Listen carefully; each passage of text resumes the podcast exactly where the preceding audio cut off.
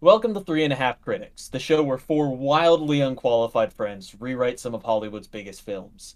Today on the chopping block, or rather the slashing block, is Halloween 2018. Hey, speak for yourself, asshole. According to the SUNY system, I'm qualified to talk about this. Hi, I'm Greco. I like horror, and I like zombies, and I have a degree in cinema. I'm Josh. I pretend to be a writer sometimes. I'm Epi, and I like scary shit and science. And I'm Roy. I'm the half. Let's get into it. So, um, I think something I particularly wanted to start with myself was um, the the podcast the podcasters or the investigative journalists. I think are not great in this movie. They are either highly underutilized or they should not be there at all. Um, I personally think they are introduced very like incorrectly. Like the opening shot of the movie is like the female journalist's eyes, like kind of going back and forth, and she's almost introduced in like a very main character sort of way, and both of them are, but particularly her. Um, and then they're just kind of unceremoniously killed like an hour into the movie. And I think that is one, you're wasting a lot of time on them that you could be developing other characters. And two, it's just not satisfying. If you're going to start with these characters, like as your first intro to the movie, they need to have more payoff than just, oh, Michael Myers is here now and he's killing people. Um, I, I, I do get that. It seems like it's an, entirely a vehicle to deliver the mask to Michael Myers. Which Yeah. can be done without wasting 25 minutes. yeah. Um, And quite quick digression, circle back on that is something else that thoroughly pissed me off in this movie was the first time you see Mike Myers wearing his mask in this movie, he's in broad daylight. There's no good reveal of it. Um, and that that's just something that kind of irked me. It's not really something I don't think we need to go into. There's just a better way to do that. Um, but yeah, it, it it's bad to have them basically just be 20 minutes of filler that gets the mask into his hands. Yeah, they were they were basically just exposition via character. Uh, I I agree on that part. The one aspect of the opening scene, I like the prison how it looks, and a lot of parts Mhm. of the prison, and like the whole checkered board stuff. I don't know, something about it felt very good to me. I liked that. And from a fan service perspective, I thought it was kind of a fun way to start it with the mask and the yelling, and then cut to the original like Halloween logo which we have differing opinions on whether the fan service is too much, which we'll get into later, I'm sure. Um, but that, does that anyone looks- else like? it- d- this is uh, legitimately one of the notes I wrote down was, "God, this podcast would suck." does Yeah. anyone else think that this is like the Oh. way they wrote these characters and the podcast they're setting up? It's like, it, it's awful. I, I don't understand how they're like we're award-winning journalists. Like, they are they're very much like, oh, we we want to re-examine evidence in an unbiased way. Literally 30 seconds after saying did one monster create another, like Yes. victim blaming the shit out of a 17 year old who got all of her friends killed? yeah. Like that. oh, Ugh, absolutely. That You- sounds like some canceled shit. Oh, I'll be honest. yeah, That Um, sounds like that's gonna get some people canceled. they're just not engaging characters. They're not No, funny. no. They're not clever. If they were writing a podcast, they don't bring anything to the table. Like, Yeah. they don't say anything insightful. They are No. never shown being good at their job. Like, especially, they can't even handle Laurie, who is obviously, like, pushing back against them. But if you're a fucking reporter, you need to know how to deal with people who don't want to talk to you. And To- they to- just. To be Yeah. fair to that extent, their questioning of Laurie was, Well, would you like to talk about Michael Myers? No. No. Okay, so what about the time your daughter was taken away from you? Get But, out! uh, w- leave. How about when you Yeah. regained custody? Oh, I didn't, that- but you fucking knew that. And that's what That- I'm that's a getting at. stone is- cold line right there. Yeah, and that's what I'm getting at. It's these people are awful journalists. They they don't know how to dance around and slowly weasel information out of someone who they know is going to be hostile. They're the e-girl equivalent of podcasters, investigative journalists. Yeah. That is We don't- quite exactly what they are. I'm not ex- exactly sure what that analogy means, but it sounds right. So let's roll with it. No, I can't it of want you to basically- explain that. So the the premise, right? Like they, I, I agree that they're not supposed to. They're not supposed to be good. Like they're just a, a source, a, a vehicle for the delivery of all this exposition that you're getting, be from Laurie's uh, reaction to them and about her past history. Um, but they're they're used to make I- insights about other characters. So they don't necessarily have to be good at their job. They just have to be there enough that someone will get something out of it. But see, I think my fundamental problem here is that doesn't need to be done. Like I mentioned earlier, if they're if they're not going to be more important to the story, I don't think they should be there. And this is my first major rewrite of this movie is take Allison because Allison the granddaughter is not involved in this movie enough. Mm-hmm. Take Allison and have her be that investigative role. Have it so her family has been keeping information about this whole incident 40 years ago from her and have her going through the motions trying to figure out what happened. Have her go to the prison and see michael myers. Have her push laurie and go like grandma what happened 40 years ago? Nobody has actually told me. I, I think I think the one and only issue that I take from that is you lose your naive character, which Mhm. is which tends to have some sort of trope, at least with slashers. Your your Mhm. victim, your main victim, tends to be rather naive about the situation. mm-hmm. So I, I don't know what you would replace that naive character with. Yeah, and make I also feel like the Kate, at least how they portrayed in the movie, being that public about the case, like it, it's pretty out there that it happened. Everyone Mm. kind of knows it happened. So I feel like it's kind of hard for it to be like, oh, I can't get any information from it that like she would need her grandma really for. Well, Like, other there's than- press facing details and there's like grandma what was your actual experience? Yeah, is kind of what she would be digging for. Um but if you wanted to have a naive character you could almost maybe do the same thing with the mother character you could do the maybe you could have the mother character i think her name's karen you could have her doing the investigation and then maybe allison keeps the naivete Well, I but feel like though you with so many characters in this movie that aren't doing things for a long period of time, you can just completely rewrite out the journalists and have one of them do it. I, I think you can write out the journalists. I, I think the I think the topic that we don't agree on is how to write them out. Mhm. Yeah. um 'cause you can definitely get your same vehicle exposition Yeah, I, Like, I f- you can do it a different way or make it I, I rather than exclude them completely i i feel like rather making them into better more characters that you care about more makes the Mhm. whole gas station scene feel better Yeah. because I don't, I, I, I actually didn't really have that big of an issue with Mhm. the gas station scene and the major reveal of him coming back. Yeah. You know what I mean? Like, yeah, no, I have no i- problem if, with the gas station. if the the reporters there you cared about them more rather than just being fodder, maybe it would have even more of an impact. But I, I think that is exactly the vehicle that they serve. Mhm. is showing you who's at play, and it's very much an establishing character set. Yeah. Um, I, I, I, I, it would be risky to include some of your later characters Mhm. in that setup. Yeah. In that way, And yeah, I so really. I don't know how I would change it. I I agree with you though. Yeah. And I think if you do that, if you keep the journalists around, you need to change the beginning of the movie a little bit. Um there's a theory in storytelling. I don't remember exactly what it's called, but it's you want all of your plot points to kind of fit inside each other like cardboard boxes. So you want a big one, a medium one, a small one, and so on, and they keep getting smaller, and you can only take them out in the order you put them in. So you start with your main characters. You wanna it, it you can have like a prologue, but then you want to kind of put those characters aside and not really have them be important.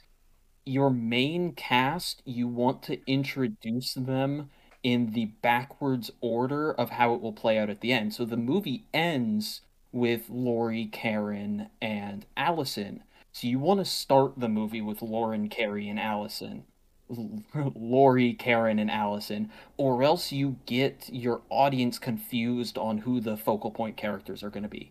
By starting with the journalists and then killing them too soon, you're messing with the audience's perception of who is going to be a main player. And they're kind of going for like a Game of Thrones, like shock kill value here, where they just off them. And it upsets. I hesitate to say the pacing, but it kind of it throws the audience for a loop that takes them out of the movie when these characters that you've been following so much and the way they are introduced makes them feel like main characters and then they're just gone. I think the only counterpoint that I have to that is like, yes, that might be a vehicle in major storytelling as a whole, but I think something that has to be taken into account, especially going into this movie, is that there is one before this. So you have Yeah. your established main players, and you're Yeah. so if you're talking about your box, I think I think you are correct that they did take things out in the wrong order because they they use these journalists as a vehicle to present you with the new Loomis Yeah. equivalent, and then they promptly take them out as a vehicle for that engagement, right? Yeah. Mhm. So I, I think, but also at that point in the movie, you also think that he's screwed and either dead or whatever because He gets plus- shot and he's in the hospital for like Yeah. a third of the movie. yeah, Which so is a whole you don't nother know thing we his need to stat- come back to. Yeah. so like you don't know his status for for most of that scenario. So even then, I could argue that like I I see what you're saying, but you- I think taking into account it as a standalone movie Mm. is something that is not really what you're. Yeah. meant to do. yeah. You're This is supposed the to, You're point- supposed to have knowledge going into it. This is the point where I should admit I've never seen the original Halloween. Okay. What? Well, wait, wait, wait, wait, wait, wait, wait, wait, wait. holy we we watched it in the apartment. What do you No. mean? I never saw the original Halloween. Jesus Christ. So what? this is where my half critic Yeah, this kind of comes the half, in everyone. where yeah, no, I am the resident half. If you, You- have not picked up on that already, um, is I am very going much into this movie because when they released this movie, they wanted it to be able to stand alone as well as be a sequel, and I am very much on the side of this is a standalone movie. I now, I don't. realize there is You're a, a history asshole. and repetition. Wait. It, hold on, it was billed as a direct sequel. Yeah. Yes. Wait.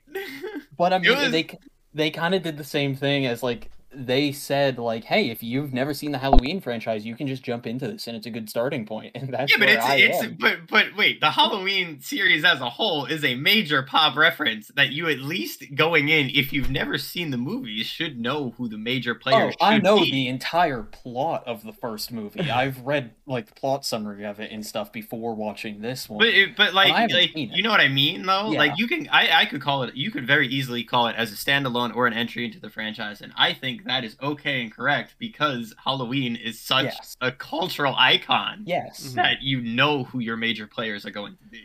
I would like to say when I first saw this movie, I had no information on the first Halloween movie. I Oh didn't my even know what it was about. Like four years ago when I saw theaters it in fucking theaters. next to you with this shit.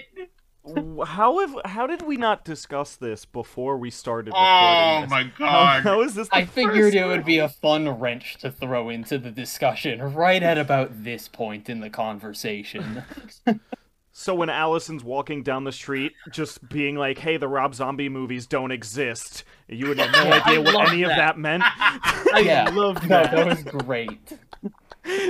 That that was a good little like Oh. that's the kind of fan service that you can get away with in a movie like this. Like Yeah. or even that's that's even borderline. Like there was some stuff, there were certain shots throughout the movie that I, I always found really interesting because it is mirror image shots from the first movie. I have a lot of notes on that. It's I, I bet. But that's like that kind of fan service that I it goes subtly yeah, um, and, and I appreciate. And then they throw in that line of just rebutting the entire brother storyline from the Rob Zombie movie. Yeah. yeah, and that's- yeah, some it's idiots way made on that the up. nose, but it's pretty good. Yeah. Yeah, but it's still like a specific thing that you'd have to know anything about them to Yeah. understand it. The ditches Like- burn. Yeah, there's a lot of mirror shots. I don't know if we want to talk about that now or if we kind of want to go in order of the movie and save that till because they're a lot more at the end. I have more to talk about with the mirrored shots. Yeah. Um I personally think it's a little gratuitous. Um me I, I think with this movie doing too many of those, you know like the Leonardo DiCaprio meme where he's like pointing at the screen like, "Oh yeah, that thing."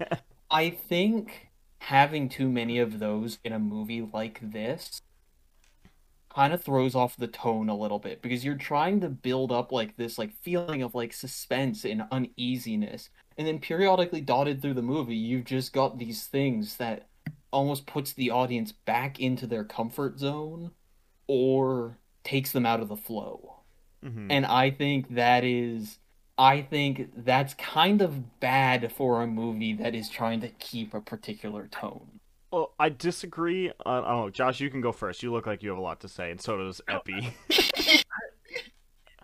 Eff- Effie's about to burst. Oh, the only thing I want to say is that is I don't think that's the issue with the flow in this movie. yeah I think there is a much larger issue with the flow of this movie that stems from the entire thing and having way too many moving parts. Yeah oh that, yeah that I agree with from Josh. But no, I'm not saying I'm- that's the whole pacing issue. I'm saying I'm and I don't even think it's a pacing issue. It's a little like tone shift that gets captured in this movie periodically where you're like, "Oh my god, they're going to die. They're going to die. Ha ha ha ha ha. He's under a sheet. Ha ha ha. Oh my god, they're going to die." Like it's such a weird whiplash It- sometimes.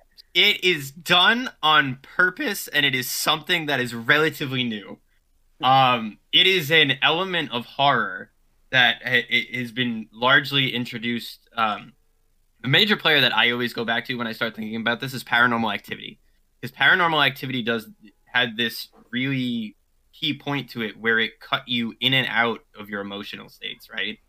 Mhm. so you can be at one point thinking about like oh wow that's awesome. Like oh look he, this is such a cute little dog to oh shit what the fuck is that and the the di- the dichotomy changes and stuff like that it, it's i'm explaining it poorly because i'm way too excited By putting Um, a person back in a comfortable state, you can then Yes. rip them back out Yes. of it to good effect. Yes. Is what you're getting at. yes it is something that actually believe it or not that the other thing that is goes really in depth if you want to learn more about it um until dawn has a really good making series i know it's a video game sorry Ooh. basically maybe go fuck yourself yeah. Um, they have a really good making series where they describe some of how they went through scientifically creating all of these different horror spells and stuff like that. And a lot of it has to do with being able to pull you in and out of Yeah. what it is. But it's a more modern thought process that wasn't really in the slashers to begin with.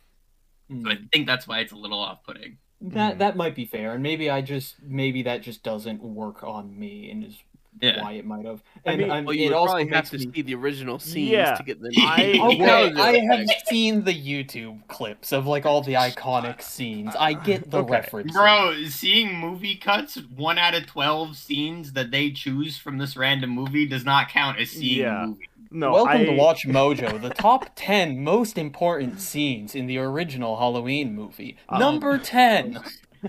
I don't know. What I really like about these like mirrored shots is that because it is the opposite, and it might be the one useful contribution that the fucking reporters have is the quote that Josh mentioned earlier of them being like, "Has the monster become the monster?" Blah blah blah, whatever garbage. That becomes a theme throughout the entire movie, and they put Laurie in Michael's shoes almost.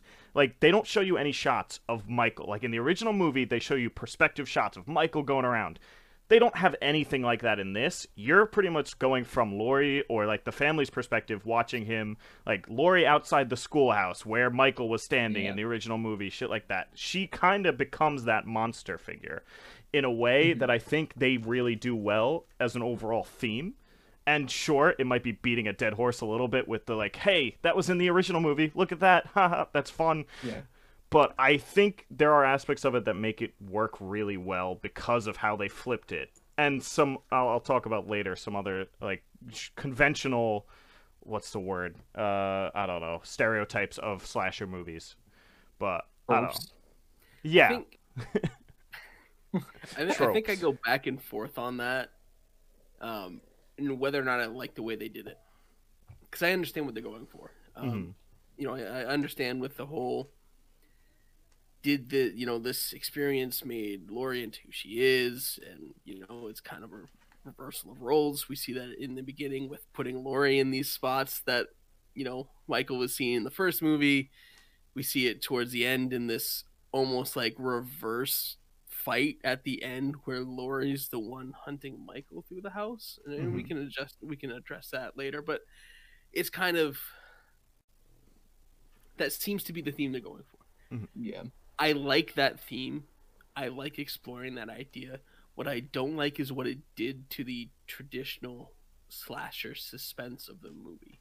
Mhm. And I think it almost completely eradicated it. Yeah. Um, there was no real times in this movie, and maybe there was when I was on my first watch, but this is like watch three or four now, and Mhm. there are no times where I feel tension build. Even Yeah. like the traditional, oh, he's in the house scene when he's hunting the babysitter, which is like exactly what he did in the first movie. It's what the whole first movie is built around, and it was, should be gripping us the whole time. Yeah. The problem is every like 20 seconds, 20, 30 seconds, they're cutting away from this suspense Mhm. Mhm. over to Laurie, who's like running through town and trying to respond to the radio calls and stuff like that. So the, it's this we're building a little bit of suspense, building a little bit of suspense, and then we blow it all when we go over to watch Laurie like driving through town or trying to find where it is. Mm-hmm. And I, Yeah. I I get what they're what they want to do, but I don't know if it served the actual Yeah. movie and And I think there's a way for them to have their cake and eat it too. I think you can do that with Laurie's character. And I mentioned how a lot of my rewrites of this movie would involve changing Allison's dynamic.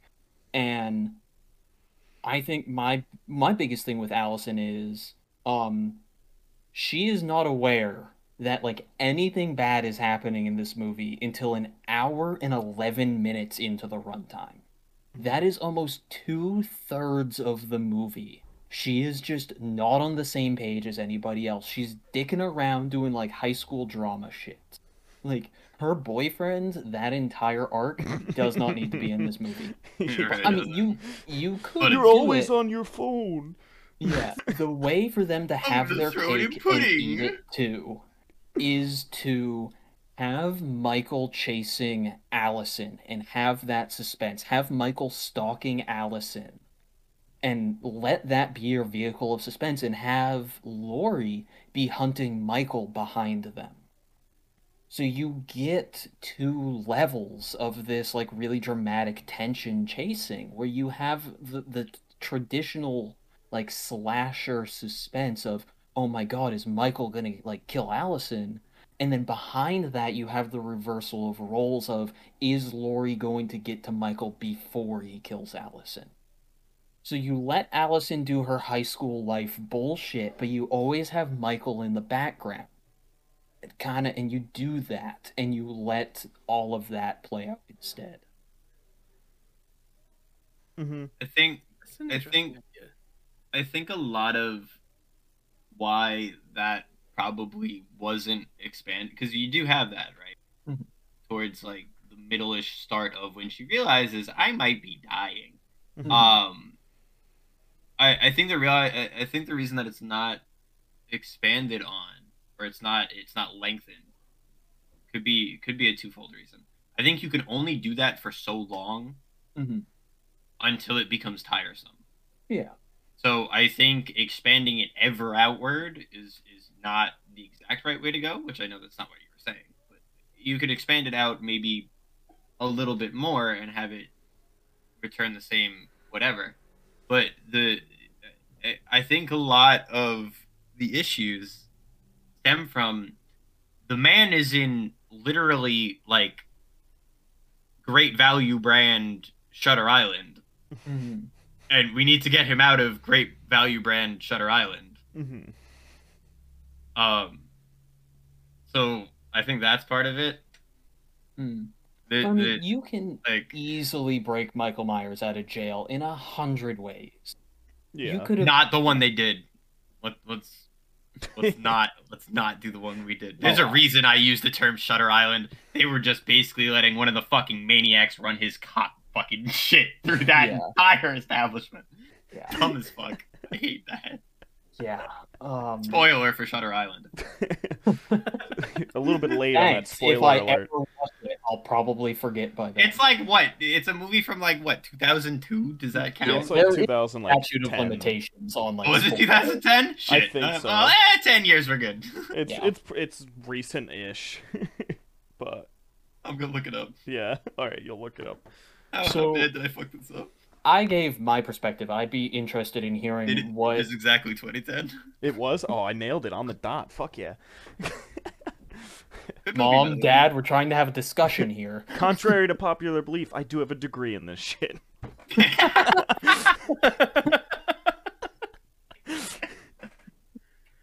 Aaron, All right. No, So- I I like. I what you gave were kind of my perspective on the whole Allison thing and what I think she should be done because I think most of us agree there is a problem with that character and here her being sidelined thoroughly too long in this movie. Yeah. I, is I- there anything that y'all would do contrary to what I just mentioned with her? So I literally put in my notes because I remember thinking through the movie. I was like, all pretty much the female cast is all really good, and mm-hmm. I think that all those characters are pretty good. Like you said, I think it's kind of takes a while, and picking up on what Josh said too. It's there's just a lot of cuts. I did notice there's a lot where they tried to build suspense, where they would hold the camera on a shot that traditionally you'd see the killer pop up in, and then never mm-hmm. actually give you the killer in those shots which I kind of going back and forth between those, I, I think was how they were trying to build suspense. But like you said, it would then just cut to some random nonsense that you'd kind of forget what you were just looking at five minutes ago. So that kind of had a problem, and I, I think there is a lot of pacing issues with. They just try, tried to squeeze in a lot of different things all at once. Yeah. As for having her in more, I'm not sure how I would do it, given the opportunity. I, I, I'm having trouble, I think, analyzing it a lot more now after seeing Halloween Kills, because the next one, I have I have not seen that one. they just kind like the whole thing feels like honestly they should all be one movie, like the way they kind of do it, and I'm assuming probably the next one they're gonna make because I think they're doing like a trilogy. Like it mm-hmm. almost feels like they're all kind of one thing, which makes it Yeah. harder for me in my mind because like they were just trying to force it into one movie. Like this is the first movie, but then the second one pretty much picks up where the last one left off. And there's literally parts in it that like you need to see the last one to know. Like it, it's weird. Yeah. The next one's not as good as this one, but anyway, I'm getting off off track. Well, it, well, no, I'm, I'm I am glad you brought up the next movie too, because when you look at all three in, uh, like in series, right? Mhm. You start to see this the seminal problem of the horror genre, and particularly the slasher genre, of power creep, right? Yeah. Halloween 1978. Yeah. Michael Myers kills five people. Which- That's it. Pretty rookie numbers I- for I a serial killer. I don't. I don't know why you you presenting it that way just made me think Vietnam, '62. Haddonfield, 1978. um, but but i- in the original, Fortunate son intensified. five people. I, I believe if my if my math is correct. Yes, I think they say that. they the say movie, it in the movie. They say five. In But, all right. twenty in Halloween Toby's 2018, definition. Go fuck yourself. Mhm. 15, Yeah. and in I know you guys haven't seen Halloween Kills, um, but in Halloween Kills, I don't remember what the number is, but they literally had press about it of being the most deaths in a horror movie in like a long, long time. Mhm. Um, Halloween kills it's- is it's excessive. like It- so dumb. It's, thing like they Halloween is 2000. they Why? creep away 34. from being. Thank you, thirty-four. Jesus. It's literally like they just did Halloween 2000. Yeah, I mean, it's it's the same problem we see all the time, right? Is it the first movie starts out doing the the horror thing Yeah. and letting you sit with suspense, and you know, Halloween 1978 didn't really show a whole lot of blood and gore. Like that's a hmm. lot of the violence is perceived in that movie. It's not in this one. Mike In Myers You know why? The doctor, and they just show it on screen. You know why? gratuitous. yeah. Because money. That's that's fair. Not them It- making money, them having money. No, that's Yeah. that- I understand. I, the, the idea of why it happened in 1978 being that, I get it. But that's one of those things of that should have been, I think, a lesson learned that, hey, we did this because we didn't have the money, but it worked really well. Mhm. Yeah. But in this movie, they're like, we have all the money, let's do all the special effects. Yeah. We've got 15 people that Michael Myers kills in this movie. That's not even all the people that die. That's just the one that Myers kills. Yeah. And so many of these things don't need to happen. I don't need to see the reporters get killed mostly because we don't need to see the reporters in the movie at all. I don't think they should be there. I'm on board with that. Um, But the uh, teeth. new- the What's up, teeth. the that, the that is a teeth really nice. good moment. It is a very good moment. That's why I, if I you don't um, have them, you don't got the teeth. I'm kidding. Um, but like that, we we don't need to see that. We don't need to see the two people he killed at the gas station and stuff like that. Like that's. But- um, new Loomis doesn't need to get shot because it doesn't impact the rest of the movie. yeah, but that's all. funny other as than shit. it's just the funniest that's funny thing as shit. whenever he gets shot. Oh, Yeah. I forgot Fair. it happened, and I It's rewatching so it last night. It, I audibly just like laughed so hard. yeah. It, it is so avoidable too. All you have to say is "Don't shoot" before you pop up, but he pops up, and goes "Don't, shoot. and like that. Man, Speak took a before 22 you jump his scared. It's almost like New Loomis is a terribly written character that Well, shouldn't do anything he does. That- He is that- Make a Wish Loomis. That is what he is. Yeah, and I refuse to call him New. I refuse to call him his actual name. They literally call him New Loomis in the really movie. funny. Okay, so maybe you guys can answer this for me. so one of my favorite scenes in this film is the time is that scene where we follow Michael through a kill start to finish. The continuous take when he's wandering through Yes. town when No, he does two one- of them. It's Yeah. really good. It is a really good shot. with Yeah. with the baby, and then it goes to the window. Yeah, The fucking Like, baby bullshit. We could talk about cinematography-wise, that. Very good. Yes. let- let I do continue. very much enjoy that. However, the three there are like what three people in that whole situation that get killed. Why? Why did we Yeah. need to see that? Yeah, Yeah. because they had the money story? to do a continuous Yeah, shot, that's- and they felt like doing a continuous shot without So- wasting so any of their main cast. and they needed the Yeah, so baby then to why make not us do- scared. Shut up with the baby. Fuck that fucking baby bullshit. So if they want to do a one or no, don't do fuck the baby. Let Josh talk. Sorry. So if they want to do a oneer, why not do a oneer when they kill Vicky? Mhm. I Why think they should have.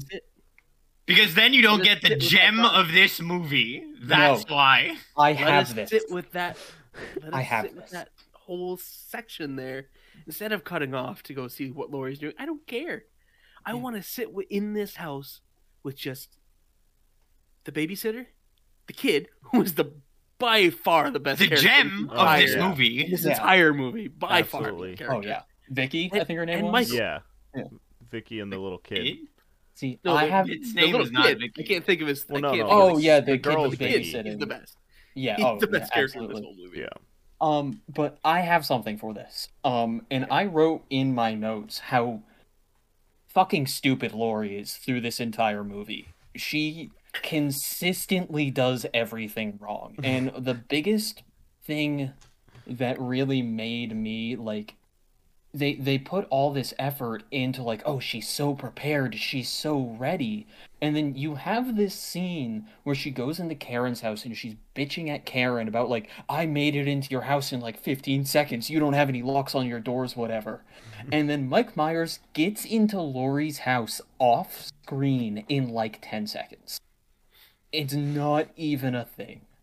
I would love if they take that idea of a continuous shot.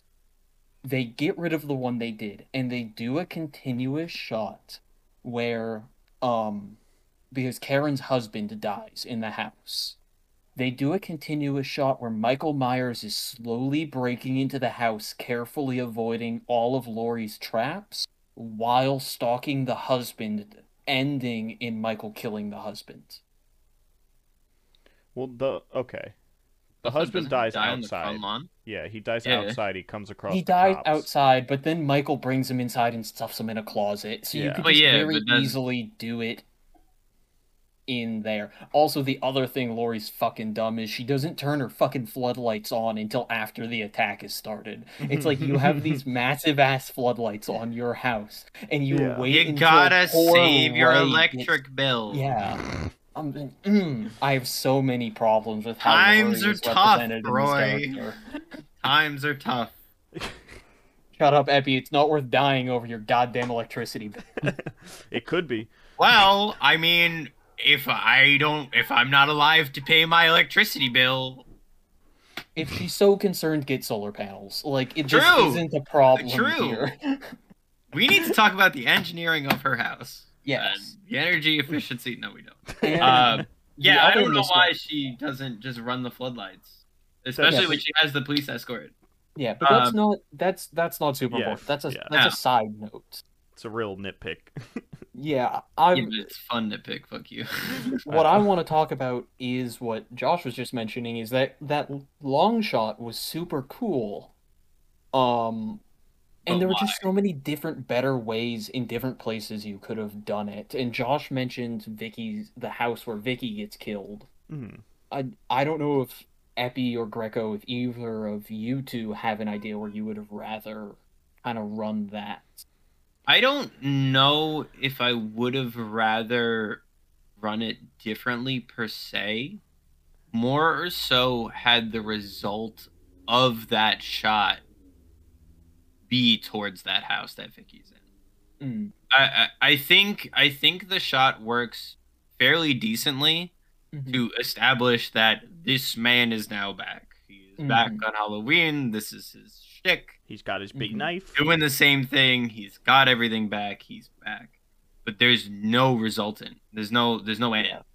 It it just cuts to him pulling someone's hair and cutting their throat and calling it a day. And So you're saying like make if it if it ended with like him standing outside the house Vicky was in, and you see like Vicky walk across a window Yes. inside, then cut away to another character. yeah, Yeah, and I, I, can and, get behind that. and I, and I think that's the the simplest change you could make to put Mhm. everything into perspective, and then you could start the hunt on Vicky in her house. Yeah. See, I like that because it that is the next time we see Michael is at Vicky's. Exactly. So, but the only thing I'd add to that is the change that I'd make to the Vicky scene of don't cut away to anything else during that.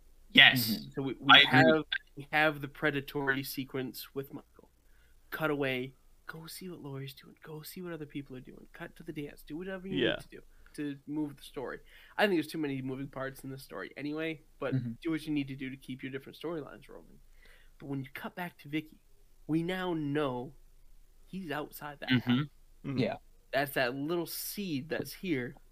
And then you can play the rest of the scene as it happens in that house. Just don't cut away. Let us live Yeah. Yeah. suspense. I I, You- I agree. Yeah, and I'd probably kill the boyfriend first. I, I think too when you do that it, it ends up blending the old age horror from the original slasher set where it's those long takes that he has mm-hmm. or that that killing style that he has that's apparent in the long take to swap over to the new style where you blend with the emotion playing especially with your gem of a character that is the child that she's babysitting. Because that is like if it wasn't readily aware that is the vehicle that that is the reason that he's there is that new age comedy blend. Mhm. to have you break out of this suspense moment with this but the tension's still there. Yeah. there is still a man in his room but he's calling her a dumb shit for going in there yeah. Mhm. And I, I think that would it, it serves that dichotomy I think that would add a lot of suspense to to the boyfriend. Like e- even if we didn't change it to the boyfriend getting killed first and we left it how it is, the boyfriend going outside to fuck around with the motorcycle. Like there is a shot when he's walking to the garage where it just keeps it on the window and nothing happens. Like like I mentioned before, where they kind of make you feel like a killer should show up, but he doesn't. But I had a problem like trying to figure out like is this house anywhere near where he just killed those people? Because I couldn't fucking tell. The only thing I think they're trying to do is that the couple that are arguing with the doctor thing is the kid's parents. Maybe. Yes. I think that's it, and they show up in Halloween Kills. So again, Yeah, it's they like a, it's like a bullshit. Like, oh, you need to see the next movie for it to make sense. But like, I'm watching Yeah. in this movie, you could have added a little bit extra to make sense where he's going. You could you could even and this is something that you could like so you could take that idea of like having him outside that house, right? And you can refine it even further and make it even less fucking effort and just have him hear the sounds of the motorcycle Yeah. And have that be relatively close or him turn towards the sounds of the motorcycle. If you want to get super low budget with it. Yeah. Yeah. No, that's a good idea too. But that's Because whole that makes your audience think about it a little bit.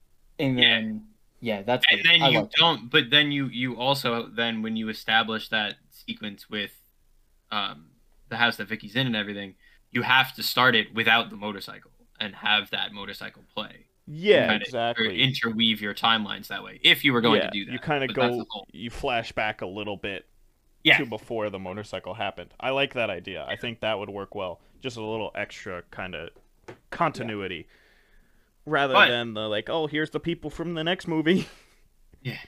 Yeah. But Well- to answer the full question that was proposed which is why do we have that or why do we need it i would say i don't think we need it in its current state but it does serve a purpose of yeah. telling you how he's yeah, It reintroduces like full strength Yeah. Michael into the movie, but they should have tied it they into could have done it better yes Yeah.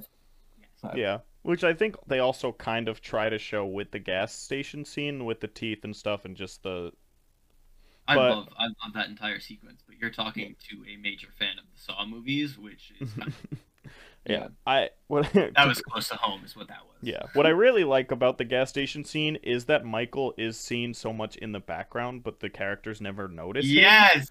Like you see him walk past them when they first go to g- do the gas. He goes inside. You see him beating the shit out of the guy behind the window. Uh, I I like that aspect of it. But other Mm-hmm. than that, yeah, I could definitely see some changes made to it to make it better. Like the journalist we've talked about a million times now. Um. Now, my other note on Vicky, um, is, and this is also a note on Allison is the like the weird love triangle plot line where like her dude friend Oscar, I think, like tries to kiss her and then he Oh, that's gets Allison, killed. not Vicky. Vicky's the Yeah. babysitter. No, I'm I'm I'm getting there. I'm getting there. Oh, You mean okay. Pudding Boy? Yeah, so and then Allison finds Oscar dead and like that's what makes her aware of the threat. That's why you don't do wear that. That's bad. Don't we wear don't we don't care about Oscar. Oh, oh, that's No Oscar. capes. Yeah.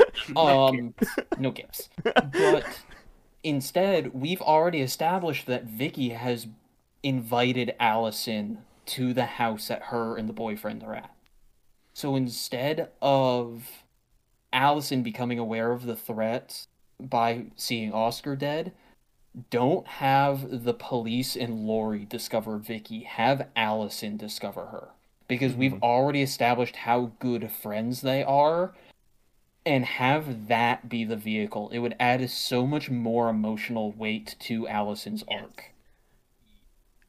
That, Yeah, that I'll that's- agree with. That's a really good That I'll idea. agree with. Because then the whole invite and like, oh, they're gonna come over, it just ends up being pointless. Because then they get in the bullshit Yeah. fight anyway, so they're not coming. She's like, I'm just fucking going home. Like, eh, why did they even have the whole phone call with the two of them, other than I guess to segue to the house?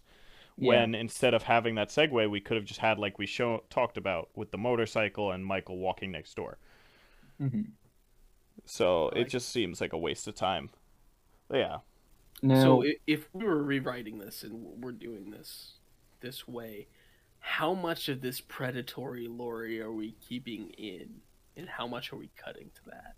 I think we should I think we just- did it way too much in the movie. I I- think we should keep a lot of it, but maybe make her less dumb, uh, yeah, like we had talked about. I don't know. The well, the one thing I honestly, I think I've watched this movie like six or seven times, and this is the first time I've realized that her watching the bus transfer was because she wanted to kill him. Every Yes. other time, I thought it was she was just watching to make sure it went smoothly. I, I don't know why this is the first time it dawned on me that she's like considering killing him and then like she's being all emotional Yeah, she wants to remove the one painful thing that's still around Yeah. from her old traumatic experience.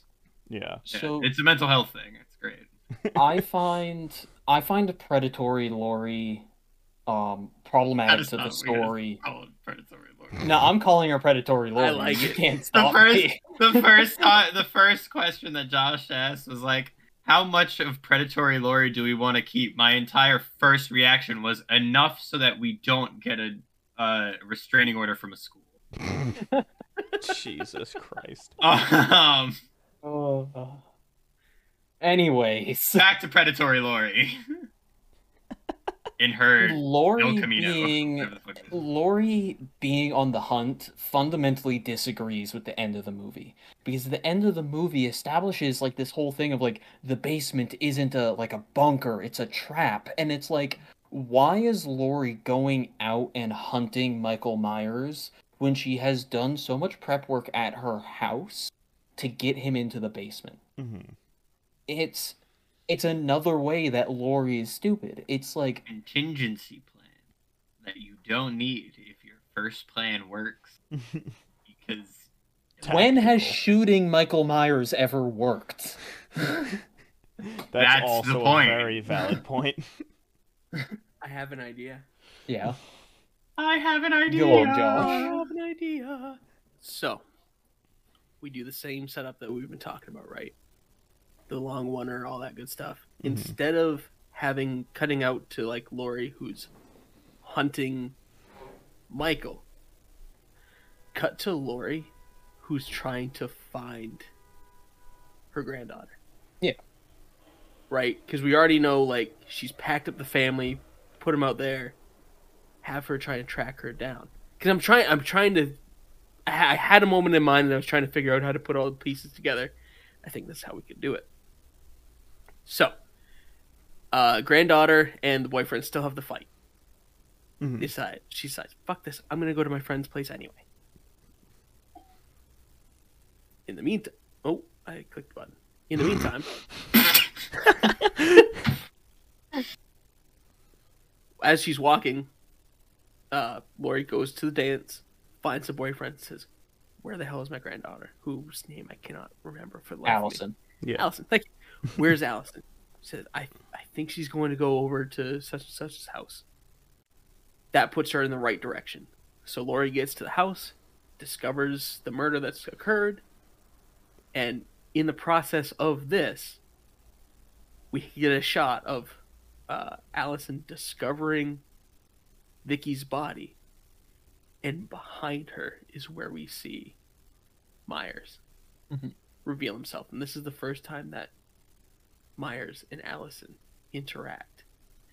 At which point you have that same scene of Laurie pulls up out front, looks up into the window, sees Myers, takes a shot, and that we we can bring all those pieces back together the way they were in that Okay, moment. rather than the Oh. cop in the window.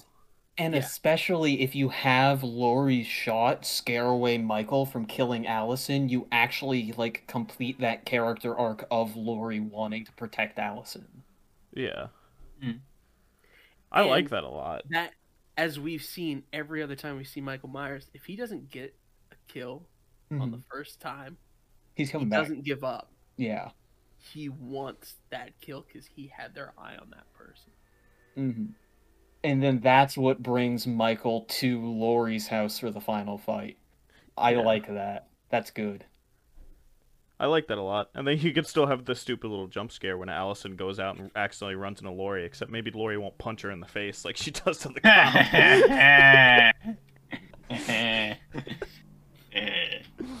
Or that like that could happen.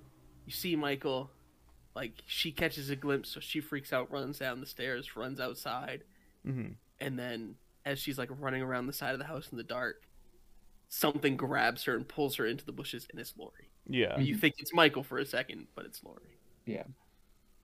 And especially if you do it that way and you bring Allison to Laurie's earlier for the entirety of the final fight, because again, it pisses me off that Allison is in the woods for two thirds of the final fight. And just Yeah. rolls in at the end.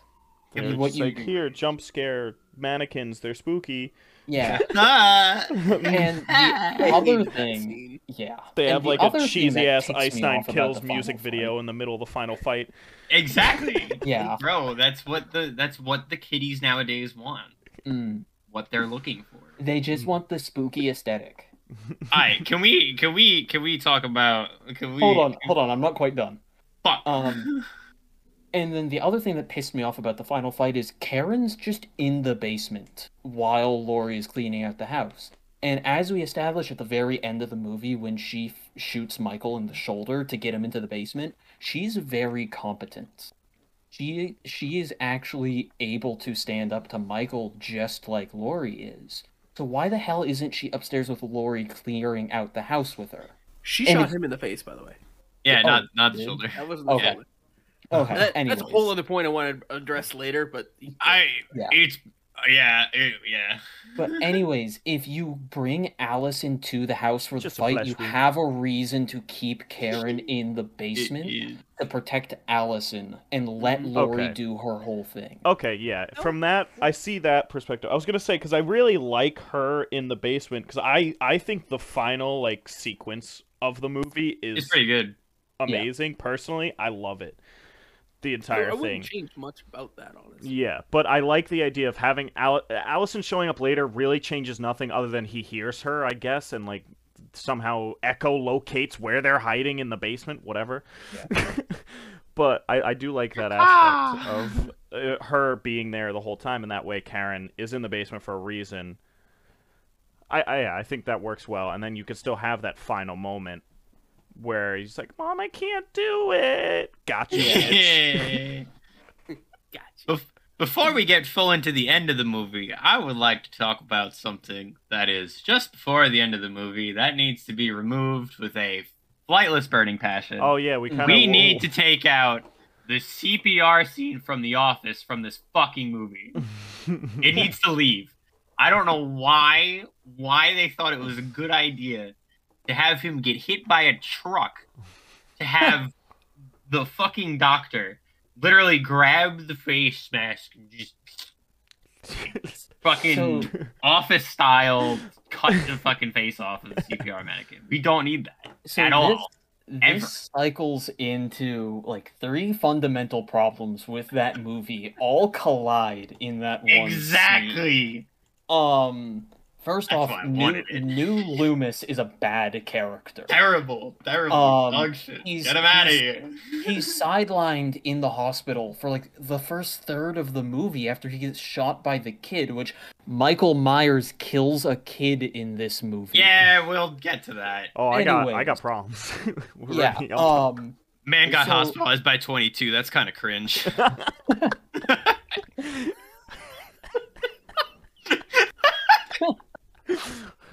hey, his dad would be so proud though. He's not a dancer anymore. That's he. He, he did hunting. It just He you know you know just the most dangerous game kind of hunting, which I don't think was what was supposed to happen. and he But- fucking uh, missed. Fucking shoulder. Yeah. We're Anyways, gonna so Go back to your go back to your TikTok, little kid. yeah, so new Loomis is in the hospital for like a third of the movie, and then just shows up and does evil shit, and like, why do we care? Um, second thing that's bad in that scene, Officer Hawkins goes out like a bitch. Um, yeah. he, he just gets Yeah, stabbed by does. new Uh, Loomis. quote and, unquote goes out. yeah, It was He's- out like a G. Yeah. is he is he He's, around for he's second in the movie? second movie. He's in God Pills. damn it. He's not dead. Okay. Well, I feel like not, that's, that's not a major. It's really not, a Okay. major spoiler. It's like Otherwise, I wouldn't have first said ten it. minutes. Yeah, literally. Oh, he's, okay. he's in the beginning of the next But movie. like No, okay, never mind. this movie as a unit, it they really make it seem like he's been killed. Oh, absolutely. So they either they either need to make that clear or they need to make it suck less. And I'm going to go under they need to make it suck less. yeah. Um, and the way they need to make it suck less is have him killed by Michael Myers, or have him almost killed by Michael Myers. Oh, but if you want to be technical, he was because Doctor Shitlord had the mask on. That's the point of the fucking change. And It's that's gonna be- dumb. and that's gonna be my third point about this scene, which we're gonna come back to. Um, because Officer Hawkins is, you know, he was the guy that stopped Loomis from killing Michael after the events of the first movie. Yeah. And then he says in the car, "I'm not gonna let just, I'm not gonna stand in the way of justice this time," Mhm. which really sets him up for a conflict, con, like a face-to-face conflict with Michael, where he lets somebody either try to kill Michael, he or he tries to kill Michael himself, which he does succeed in running Michael over in an attempt to kill him. Mhm. But then that wasn't Why? what quote does him in as the audience at this point would think, which is just bad storytelling. Yes. yeah, I it- mean it- we. Yeah, I feel like we kind of him addressed go down by Michael. like we pretty much uh, the whole thing we just came up with with her going to Laurie's house kind of can be used Addresses to, the entire to issue. skip that Just take it out. entire Just take it out. sequence. Yeah. If Like, I wanted to watch a movie about a mask, I would have watched a movie from 2000 Yeah. with Jim Carrey. I And I'm sorry. and that is my Like- point here is this movie emphasizes way too much like the supernatural appeal of the mask or whatever. The the first the scene in the asylum where they like take the mask out and all of the prisoners go crazy is you're undermining Michael Michael's Michael Myers character from minute fucking 1 of this movie. Because the whole point of Halloween is that it is a normal person a normal enough person doing evil things to other normal people. So the movie makes it the audience feel like this could happen to me.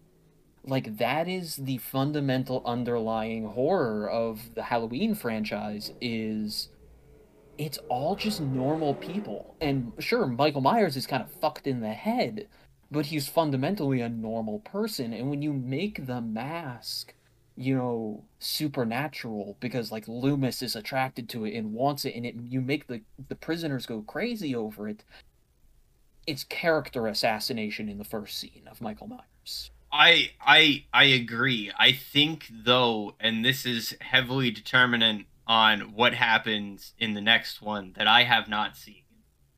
Um, is a lot of what they did even in the original one was make him more into like not just this person. You have this idea of this person, right? Yeah. and it, it's it's it's supposed to be a transcendence from what you think it is and i think i think that's the fundamental difference between the way that someone would make this and want Mhm. it to be taken Mhm. and for someone who watches it who likes it Yeah. would want it to happen so eh, this is something that i, I i've we've there was each a lot of words in there that certainly meant things. we've we've been we've all known each other for a very long time and i know very much at least one person in this audience's opinion of exactly how this should play out and i think it's a conflict of interest between how you want it how someone uh, uh, like a viewer of the movie and a viewer of the original movie wants it to be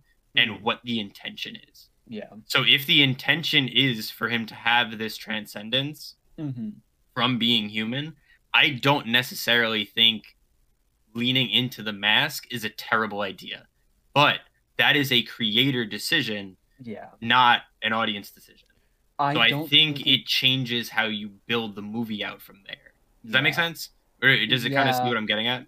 I think though, if they want it to have that transcendence, You they have to shouldn't. do it better. that it has to be Hmm. done better because they almost like hard confirm that fact that the mask is like inherently evil in this movie. You Yeah. want it to be like vague. You Yes. want you want the audience to be confused and a little unsure about Yes. that. Yeah, Yes. because So- I, I agree. The way I would do it is in the asylum scene when the reporter or whoever because we're getting rid of the reporters takes the mask out, have Michael Myers start reacting a little bit. You have him perfectly still the entire time. When the uh, the when the reporters are talking to him, he doesn't move. He's just standing back too. And then when the mask comes out, make him respond. Don't have him turn around, but have him like maybe move, take a few steps, like sway a little bit or whatever and have the prisoners react after that happens so you're unsure if it's happening with the mask or oh shit, Michael Myers is doing mm-hmm. anything. Th- Michael Yeah. Myers, he's doing things. That's what's I- making them go crazy. Yeah. Yeah. Let that be vague. Add ambiguity. Yeah. Yeah, I, Yeah. I think that's I think that's a big thing that's that's lost with the intention of Yeah. Because I think from the original, they definitely have throughout the whole thing the idea that he just is pure evil, and they mm-hmm. kind of heavily rely on that, and that's fine. It's kind of a supernatural side of it, but they never really differentiate him from the mask in the original No. movie because he never takes it off. It's never like, oh, we need, we're they're not trying to take off the mask. They know who he is. Like, it's just yeah. Mm-hmm. In this one, it is becomes I think I wrote in my notes at one point, like, I can't tell what his motive is if he's just trying to find the mask, or a lot of times it's like he's trying to get to his mm-hmm. house, original house, or he's just hunting down a specific person. So I felt Yeah, like it kind of got motivations are not muddled. Yeah, it got very muddled in this. When in the original, I feel like you don't have that issue. I mean, granted, there was a lot. It was a very different movie, but And it was much more focused, from what I understand. yeah. Generally, like from what I remember, I think the original movie is kind of like he's generally moving towards his original house. He's always trying to Mm-hmm. get there, and but there's a lot of uh, I, there's a lot of crossover between the, some of the other movies that are like kind of like thrown away, like the Rob Zombie ones that I'm getting confused in my head, so I don't know fully which one's which at this point. But I think I think that mentioned before too is like an entire critique of. But I will let Josh speak because that can be a whole other topic that we talk about in a second. I, I I'd like to posit an, an idea that I think we're kind of dancing around, which it, it, it's it's another scene rewrite. Okay, Mhm. the opening sequence nicks the reporters all together. Mhm. Right. Instead, it's uh, was it Sartain? Is that his name? Yeah. Doctor New Loomis. New Loomis. New Loomis. Um, Bitch Loomis. Dr. Sartain Walmart brand brings Loomis. in the mask. Right? He's been trying and trying and trying to get to this person and he realizes, "Hey, I don't have much longer to try and make a breakthrough to try and understand him. So let's throw Hail Mary, reach out to the DA, whatever he did to get the mask. He's the one who brings it up. And I, I like what you're saying, like that's what gets him to have some kind of a reaction and that's what causes everyone to freak out because I that I like that ambiguity. But that's how you play that same scene out without um The reporters. Yeah. To reporters, and it gives some agency to the doctor of, hey, wait a second. I almost I there was a tingling of a breakthrough that I haven't had in forty years. What else can I do? He's leaving tomorrow. That's what causes him to break him out. yeah. You know what I mean? So Yeah. It's the same idea, I- but it I- gives him more agency in that moment. And I don't It know definitely- if you want to have the doctor break him out. I think you. no, could I, I think you still do. the I think you doctor still break could. him out and then honestly just have him kill the doctor immediately like you can have Oh, him at the yeah, bus I just think- fucking murder him I think you could rewrite shit Loomis into a better character starting with that Mhm. sequence. Mhm. And I think that's I think that's something that's core to core and essential to to fixing that shit lord. Yeah. And Yeah. especially if you have him get a reaction out of Michael using the mask, he may start to spiral into, oh, the mask is like so powerful Yeah. That's what's getting Because him a reaction, and that's why he wants the mask later in the movie. Exactly, because of the his lasting challenges with trying to make a breakthrough with him, seeing Yeah. some sort form of something Yeah. with the mask making him react in some sort of way. yeah. All. Maybe to if I put the him mask further on down and kill path. someone, Michael will like me and notice me, Senpai, and then he'll Yeah, talk basically. to I, me. I think there's a better way to do that though. I would like them to like them to rewrite that character not as like evil Loomis, but Evil as, shenanigans. but as, but as the opposite, like the yin to Loomis's yang, right? Loomis had given up on Michael, had decided this guy is pure evil. He needs to be killed. That is, that was that was his prescription was death. yeah. Myers. I want him, the new Loomis, to believe so much in Michael's ability for redemption that when you get to that moment of Hawkins about to uh, kill Myers, he jumps in, tries to fight Hawkins, but because he's injured and you know he's just a psychiatrist, he loses that fight. He doesn't necessarily kill Hawkins, but what that does is that puts it, it takes that element of immediate superiority to Hawkins' position and now gives Myers a chance to get up and get uh, Hawkins off guard. Mm. And that leads to a more square fight between Hawkins and um, and Myers, and that's how he kills Hawkins. yeah, and resolves Depending that on how- credit to the Right, depending on how you want the Yeah. rest of And you could the next movie subtract to go, Allison. whatever, but- Like Allison can already be at the house, and that whole fight can kind of be going on with Loomis. Mhm. And We don't need the car. We don't need to drive him to the location. Sorry, I hate Yeah. that entire sequence. It's just yeah, like. I think he can It's find bad. he can find the fucking place. it's fucking it's such a trigger. But I like Well, derail that- conversations that because would it sets me off. I'm so sorry. And that, you- that would be so the way bad. I'd maybe approach that character. yeah, no, that would be good. But then what do you do with him after that? Yo, He gets talk after- about he gets Myers killed kills by. Michael just immediately. yeah. Yeah. Okay.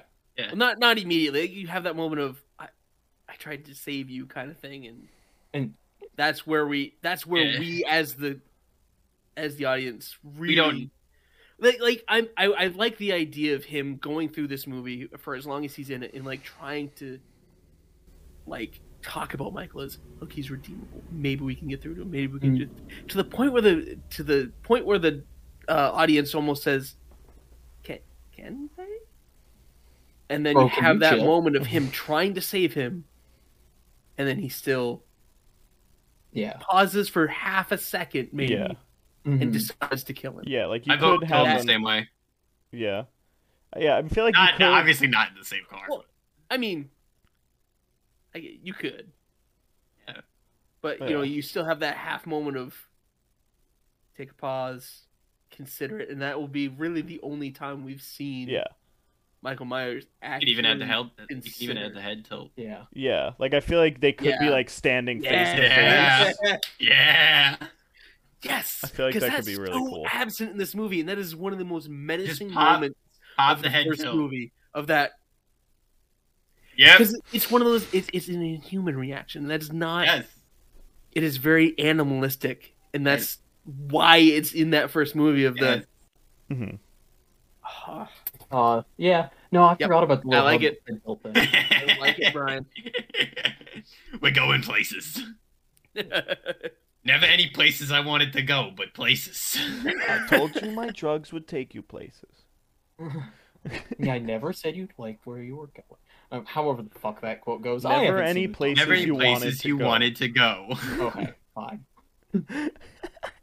um, so yeah, and I talking about Hawkins always makes me think in this movie how fucking stupid every police officer in this movie is. Hmm Why even bother showing the Haddonfield police or the Warren County police or whatever the hell they are? Because you they're- need a definition of a bond me. that was a good little scene. It was Yeah, a good little a snippet fun scene. I will give it that. But it is. They are very dumb. Yes. Yeah. like they see Hawkins' car wipe out, like go off the road, and they're just like, "Should we check on him? Nah, let's just Nah, holler at him on I'm the gonna- radio a few times." I'm gonna eat my Vietnamese sandwich, and that's where I'm gonna sit. It's Mhm. peanut butter jelly on my banh mi. And not to mention, I think if you had a really good scene of the police like tracking Michael, led by Hawkins, and you show that the police aren't incompetent and Michael still gets the better of them, that would just make his arc even better. Honestly, what if you had the instead of Allison going through the woods, you could have a scene of the police tracking him through the woods to Laurie's house, and then they get killed outside Laurie's house. Oh, so we're doing Halloween First Blood. in, in that My little grandmother's house scary- we go. in that like little scary shootout thing because I really did like the aesthetics of that scene. I'm Oh, not gonna yeah. lie. Like Yeah. I hated the fact With that it was just mannequins? a throwaway.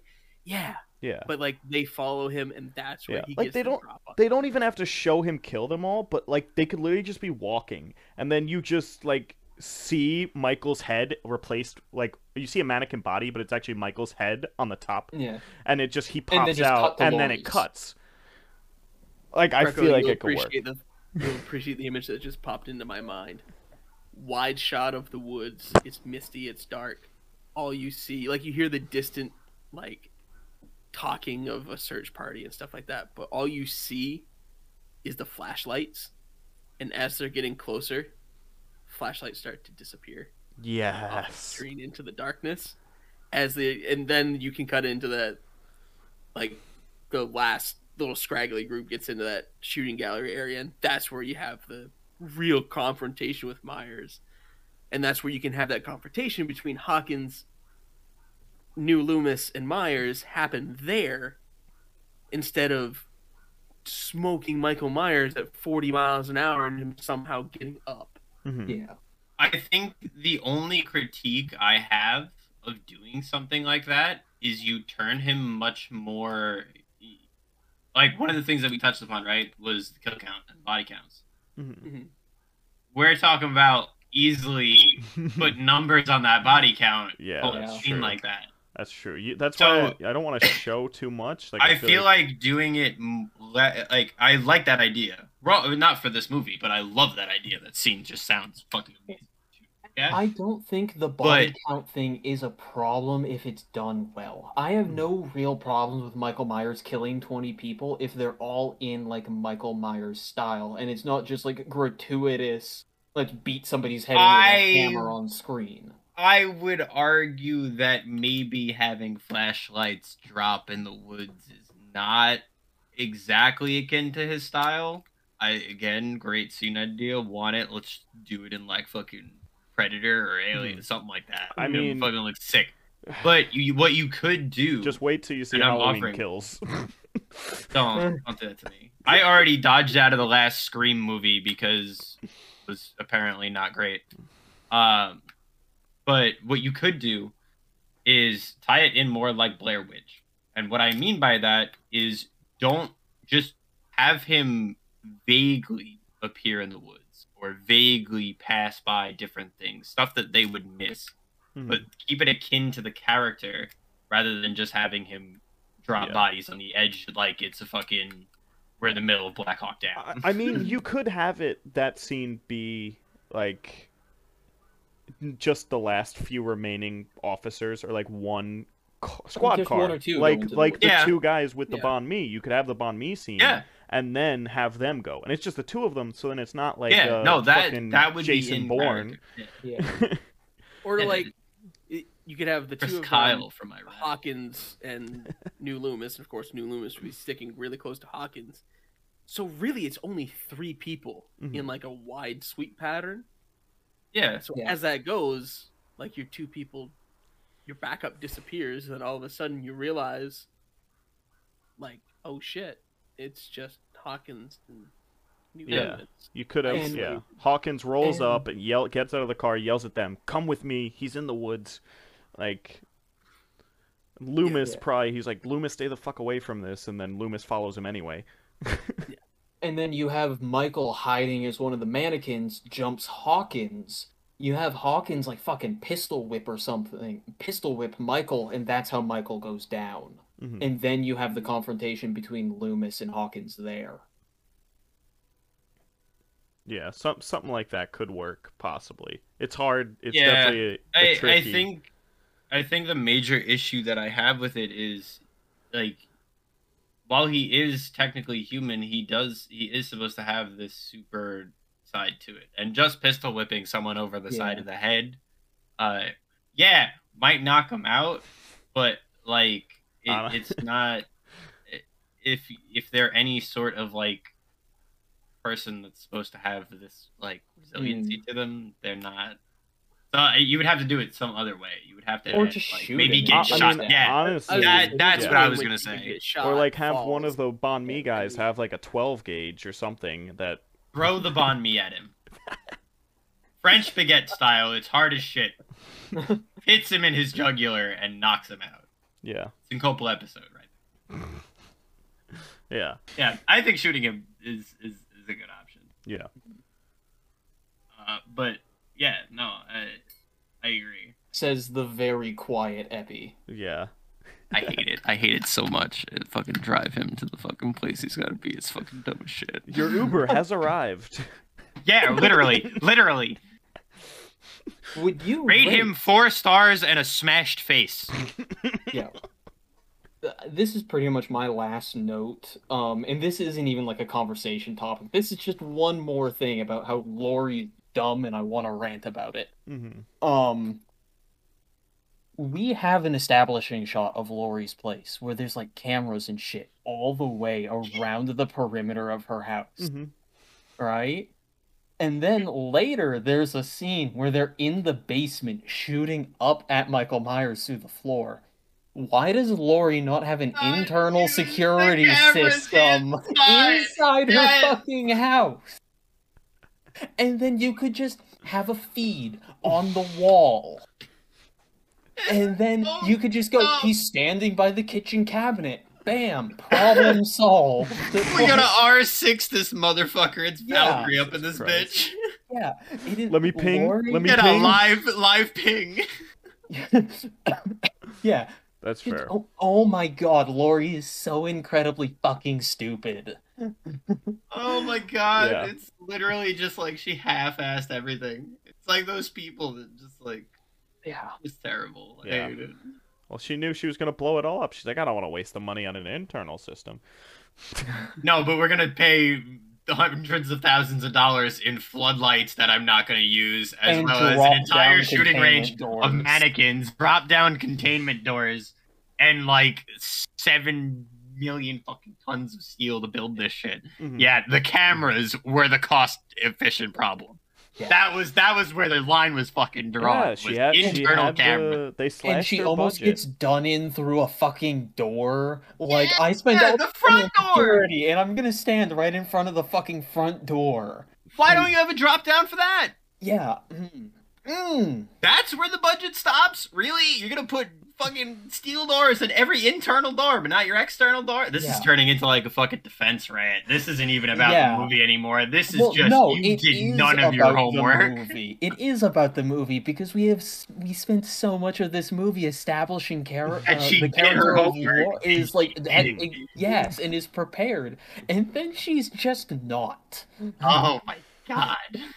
It's and Michael Myers would be so much more intimidating if Laurie was prepared and it didn't still matter. fuck her up. yeah. Yes. Yeah. But it, it gives you the illusion that she's prepared, and it, it doesn't matter. I could see if we weren't such pedantic assholes who like had other outside interests that were aligned with like doomsday prepping in a sense, uh, where Played too much Rainbow Six could- Siege. with too much R6, too much like war talk, like different other things that we have interest in. Like I could see us being less pedantic assholes that she didn't have X security systems. I But don't is think fucking this isn't. Ped- I don't think this is pedantic because I also don't. I'm not sure I know exactly what the word pedantic means in my current mindset. So I'm just throwing English words major that sound define. correctly. I, I still English major seen the original pedantic movie. Sorry.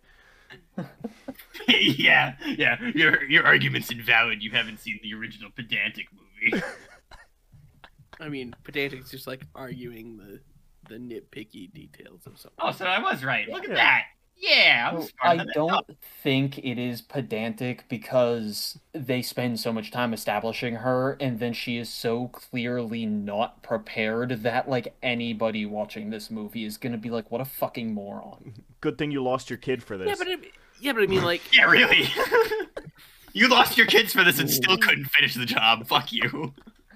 but but I mean, that's how terribly real that is, though. Like, there are so many your kids? there- No, yes, but there's like so many people out there that are like, oh, I'm a doomsday prepper. I I can survive a nuclear fallout. So, And they have like three cans of and like. they're not gonna do anything.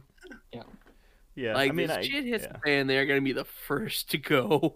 I'm so cute and quirky. I have three cans of fruit in my pantry. I'm a doomsday prepper. Like, Yeah. fuck you. I I guess I guess I do see where like all this preparing, like she doesn't really know how to prepare properly. She just knows he's No, a she, maniac. she has no idea what she's preparing for. Like so I, had I that do one see that where aspect. she got attacked in a home, and that's yeah. you know what I mean. It's, it doesn't. She, she had a she never coat got hanger. any extra training. She or literally had a fucking like coat hanger. that. She Yeah, barely had a not like- knife. Yeah, and I think I think if she had like was missing a security system and Michael Myers took advantage of that, that would be fine. But showing her like half ass ass stuff, like cameras outside but not inside. Like steel drop down doors inside but not But on not outside. doors. Like Turning the lights on is after he shows up. Yeah. So, like, if you show her to have the capacity to make the decisions that would have been smart and then she doesn't, that's bad. Mhm. If she's completely unprepared for something that she couldn't foresee, that's fine. And that's a Yes. very important yeah, line Yeah. Yeah. that they are on the wrong side of. The the only thing that she invests in that ends up working is her fucking daughter. That's that's it. Yeah. that like that's the only investment she makes that works. yeah. It was a Yeah. 12 year investment and then she lost her. Well, I mean, Yeah, it- well, I was gonna say it's a little six years Basement here, six years works, there. Right? Yeah. The Mm, Basement Inferno cage works. there's another movie, so that tells me that that's not correct. Josh, you Well, know I damn mean, well it- how well it works. You've seen I- the other movie. So if we ever, when we hit a milestone of like 50 or 100 episodes or whatever, can we revisit this and talk about Halloween kills? Because I, I've Oh, got sure. some issues. There is there is so much. I, even I will have a lot more things to complain about because Halloween Yeah. Kills is I just- have issues. that point when we start to run out of content and have to start talking about sequels. Hopefully, Yeah. by the time we talk about that one, the third one will be out. Oh, it's coming out this year, is it? All right, nice. 2022. Yep. I'm I'm. I'm imagining October 22. Yeah. The the only other thing I main point I wanted to talk about that I like about this movie is the kind of slasher damsel in distress trope. I think they've kind of flipped it on their head, especially with the husband being the most useless character mm-hmm. in the movie. You And that's- leave Ray alone. He can't even think- kill a fucking mouse, bro. That's fine. that is 100% fine. I have it in my notes. It literally says everyone in this family sucks except for the husband. Because the else husband is has terrible nothing. person. Yeah. I got peanut They're butter on my awful penis. to each other. What? And then he's just like this quirky delight. He is. What? Yeah. But in context of the main theme of them taking the damsel in distress and making her like the them like almost a killer in a way. Yeah. I really liked that and kind of that th- whole flipping of the roles with Michael and them. That was the main point I th- I thought was nice about it, especially with her at the end then playing on the trope of mom, I can't do it. Please, I don't know what to do and then he shows up and then she's like gotcha bitch and then bam. I thought Yeah. that whole payoff of that theme kind of worked really well for the movie. Yeah. And I did really like like having the three generations of them at the top of the stairs looking down. Mhm. Like it was a really nice like female power shot. Like yeah, Yeah. I It's just a- feel it was kind of undermined by Karen and Allison being borderline useless the entire movie. Because I the think- I only think it- thing they did to the only real plot relevance they have to this movie is Karen shoots Michael once and uh, Allison stabs Michael once. Mhm. That's it. That's all the impact they have on the like actual major story of this movie. It it kind of serves as a shot though to well well we've already established that Laurie's an idiot, but it, it I think the idea was to serve as an establishing shot too of like ready for this shit, unwillingly ready for this shit, and still that damsel that's naive. Mm. You have like a level of naivety that goes across almost like AT and T bars. And I don't think you have to have all three of them being. I'm not saying you need Allison to be a badass and be hunting down Michael, but she needs to be more involved. Like I said, No, I Michael should be stalking her. Her. So Yeah, that I agree. when that way when she's standing above him at the end, she gets to keep her like slasher trope innocent like target Mhm. thing, but there's also Final girl more weight of her standing at over him. Yeah, I didn't hear what Josh said. Oh, I just said final girl syndrome. Yeah. Um, Oh, yeah. I would like to see Myers interact with like them more prior. Yeah. Mm-hmm. Like I don't know what scene I would cut or replace for this, but I would like to see Myers like maybe attack Karen's home, Mm, and that's when Ray gets killed. Yeah. Mhm. You know what I mean? Mm, Yeah. There Give, could give be- them a solid reason to rally at Laurie's. Yeah. yeah. I think you would have to time it in such a way, though, that it doesn't leave. So it, it depends on what sort of involvement you want Karen to have in your movie as well. Because if you Yeah. want her to mirror Laurie and chase him like Laurie does, you could I would introduce that earlier rather than later.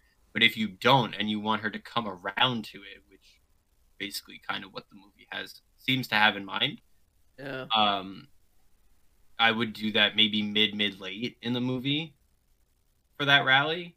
Yeah. So I, I- I think placing that is it would be more my concern. you could maybe do the dinner scene at Karen's house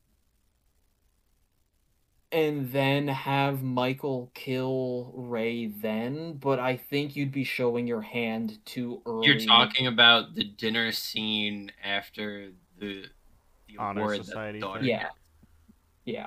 Uh, I think that would be too early f- Yeah. to keep the movie with the same feel that it has. Yeah. Because if you want, because like the feel that it has is Karen comes around at the end. Like Mhm. Karen ends Yeah. up being prepared for this shit, comes around at the end. Cole clocks Yeah. him in the face with I forget what gun. Um, doesn't matter. Uh, and that's like she she comes around to everything that her mother has prepared her for. hmm So, I think if you want to keep that same motif for that character, you can involve her in the early story more and double down, triple down on like I don't trust you, mom. You're a psycho hmm until her husband gets killed, and then you could have her join up with her, like give her a cause to Yeah. enact Mhm. what she's been taught. I just don't, I don't know how far you want that to last through the movie Mhm. because I think doing it at that dinner scene is, I, I think it is showing your hand way too early. Yeah. Um, you could. Go ahead, Josh. I was gonna say I, I, I, I don't know necessarily that I'm 100 percent sold on like attacking Karen's house or something like that, but I, I would like to see some interaction with Karen and Allison before the final fight, because as of right now, there's not. Mhm. Uh, Yeah. Except for like the friend getting killed and that she sees Allison sees Michael for two seconds. I think a much better interaction on that end would be the scene we described earlier where she finds Vicky and then narrowly Yeah. escapes and stuff like that. yeah. Um, but that still leaves Allison of not facing Myers at all until the final fight. And I don't think that's bad. I think if there's sequels here, you can save the Allison, you can save the actual Allison Michael like fight payoff for later movies. You gotta keep something. But just having Michael stalk Allison and leaving her as the completely innocent like obsession until the very end when she gets to stab Michael that one time, and then later in the sequels we can have more intense interactions between them, I think that's fine. Okay. Yeah, I I I, I kind of agree. I think there's definitely a way you can have more interaction. It, it's hard for me to fit Karen into it. Like I could Yeah. see how we can get Allison involved a little bit more, like we talked about with the Vicky scene. But Karen, I feel like is kind of a harder to put her in the right place to interact with him.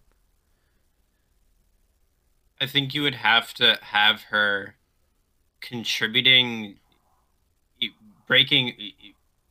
If you fundamentally break her character arc into two parts, which I think you would have to do, and I think they did, in my opinion, you would have to have it so that she's contributing to the naivety of her daughter while also contributing to the neuroticism of. And I that- think that in the beginning half ends up playing very well for when she comes around and flips the switch. yeah. Mm. And I think that makes all three characters play together very well. As for details, I Yeah, and I don't necessarily think Karen needs to be a super important character. I think fundamentally this franchise should be the story of Allison, Laurie, and Michael. I think those are your three main characters. Um, so I think relegating Karen to just like as I mentioned earlier, when you bring Allison to the basement earlier, all three of them go to Laurie's house. You just let Karen be in the basement protecting Allison. So you have a little bit of that both sidesism where she's hiding in the basement like her daughter, but she's still being protective like Laurie. yeah, yeah, exa- I like that. But I think I think you definitely, if you wanted to make it a profound thing, you definitely could. You know what I mean? Like you could definitely like, yeah, your main point could be Laurie and Allison because the major prepper and the naive one. You could definitely have the secondary plot of Karen without very much effort, in my opinion, be a nice sub side character insertion Mhm. that could be. You could make it really, really like profound for them to play into each role and have her swap and change Yeah. do all those things that she needs to. idea. Michael breaks out somehow, and we still don't know how he tracked down the journalist to begin with. But I'll take that as a suspension of disbelief. No, the Hmm. mask is inherently evil and magical. He can sense its presence and just follows it. Boom. It's There you done. But I mean, yeah, that's. I think that's what they're going for. yes. Um, but the way I do it is, it's just Loomis who pulls up there, and you still have he can still do what he did. I mean, it can be gratuitous violence towards non-essential characters. I mean, we've seen that throughout the rest of the movie. So you can still have that scene with the teeth. You can still show like Myers is back and he wants blood, but somehow you could do that little Loomis doesn't really notice as he goes and does his thing until he comes back to his car and sees the trunk open and the mask is missing. Mm, that would be good. Yeah. hmm You know what I mean? that. Yeah. Rather than reveal him wearing the mask. Yeah, and that, as I mentioned earlier, I don't like Michael Myers being first revealed in his mask in broad daylight. It ruins the like. One of my biggest problems with A Quiet Place and that franchise in general is they give away the design of their monsters way too early, so it's not scary anymore. Yeah. Um, having Michael Myers in broad daylight wearing the mask in his first shot with the mask is fucking stupid. So I just think- having Myers steal the mask and fuck off is great. I think a good reveal for that would be that same start to the oner Yeah. as it pans up from his leg. Hmm. And they, they went with a heavier theme to it. Fuck that heavy theme they used. Go straight back to the original piano only Mhm. Halloween theme as they pan up, and it really keys up as they pass the shoulder, and you see it's Myers wearing the mask out on Halloween night, and that's when the Yeah, that's really good. like that like nice soft piano only key, like Yeah. Yeah. All right, so I think we've pretty much kind of closed up most of our main ideas here. So let's end the show with um kind of a quick run through of everything kind of cobbled together. This isn't going to be perfect, but hopefully this will be the like the bare bones of a better movie that keeps the spirit of what we saw on the actual screen as it is now. Um So I think, uh, and just throw in if you have a little bit of a contention or a uh, slight modification here. Um, so I think we want to start with New Loomis being write out the journals completely. We don't need them.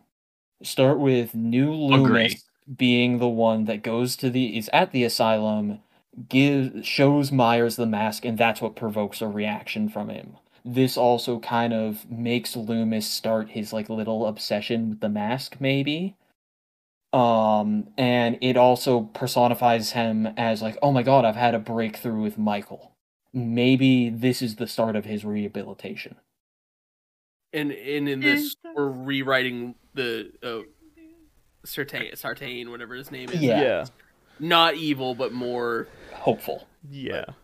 hopeful to a destructive fault.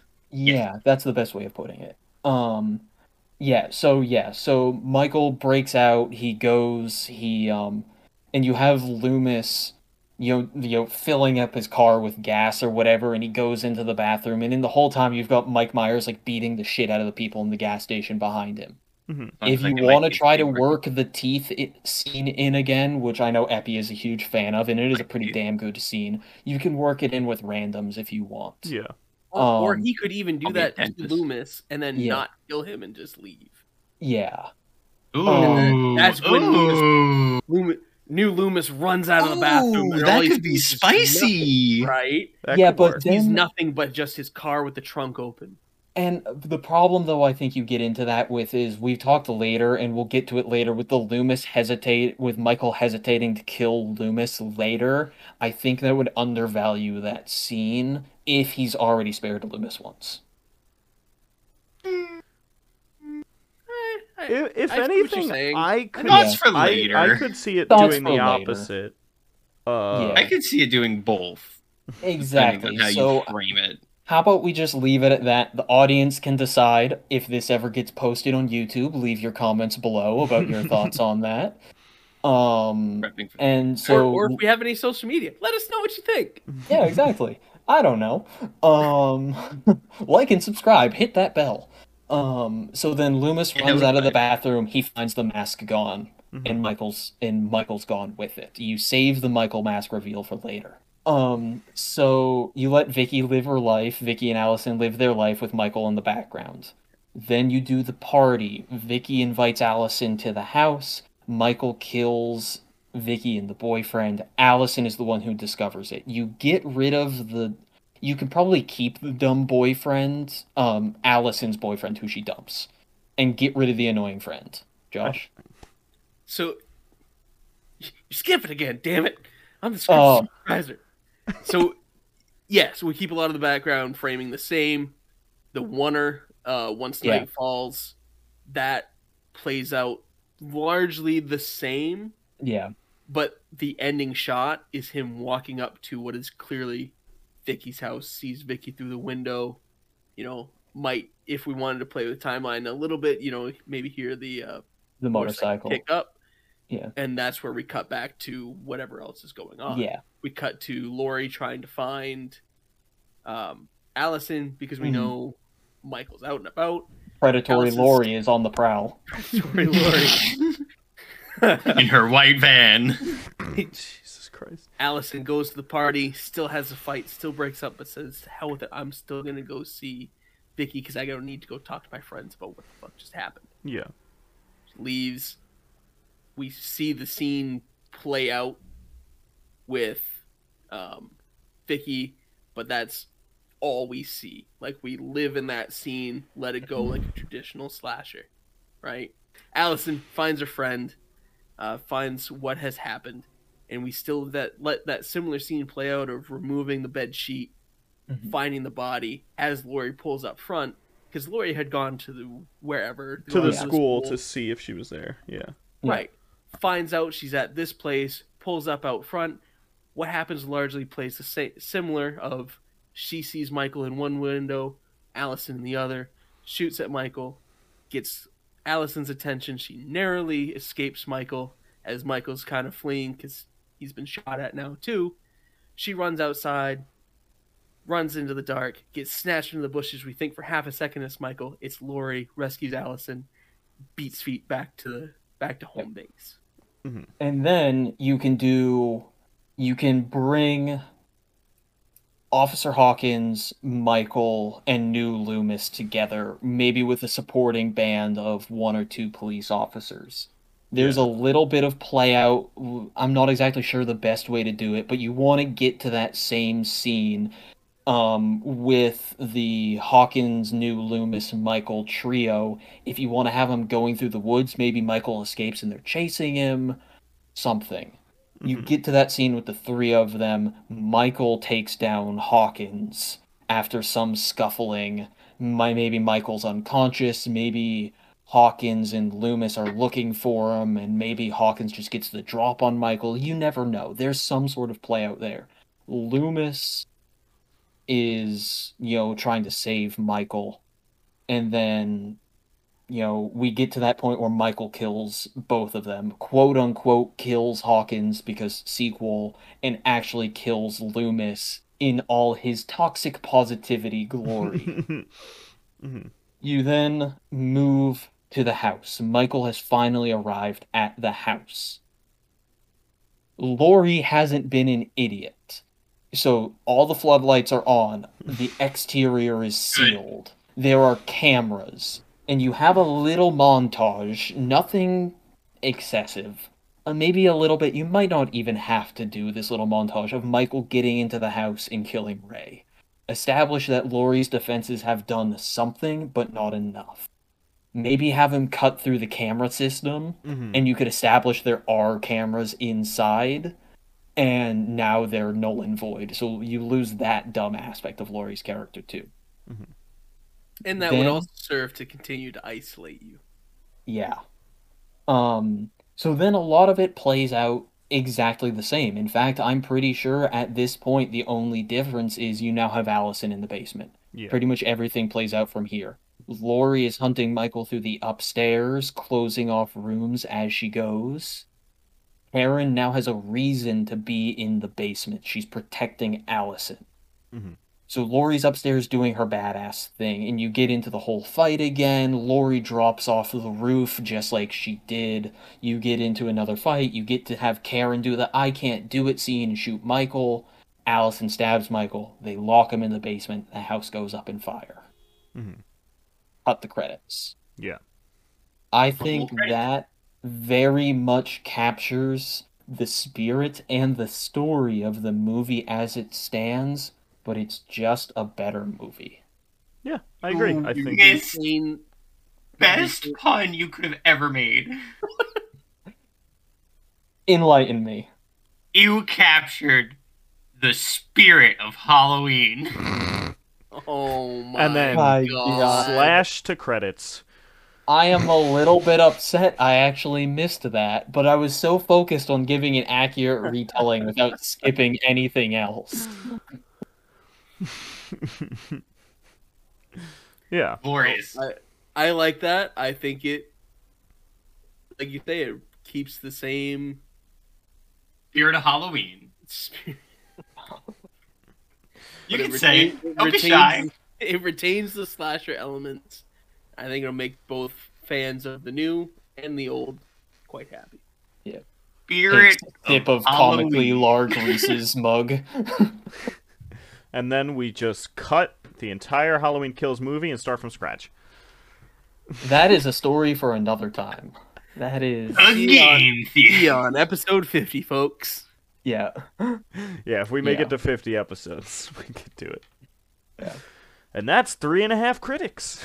Yeah, thanks for joining us, uh, all you listeners, and uh, If we Cool. have if we have socials, do do the thing. Yeah, Follow us well, on the socials. yeah. Add comments. We have Um, planned this no, out incredibly well. Yeah, we're so Yeah. we're so streamlined. We're- No one's gonna Yeah. hear half of this. That's okay. I We're would gonna keep this whole thing in.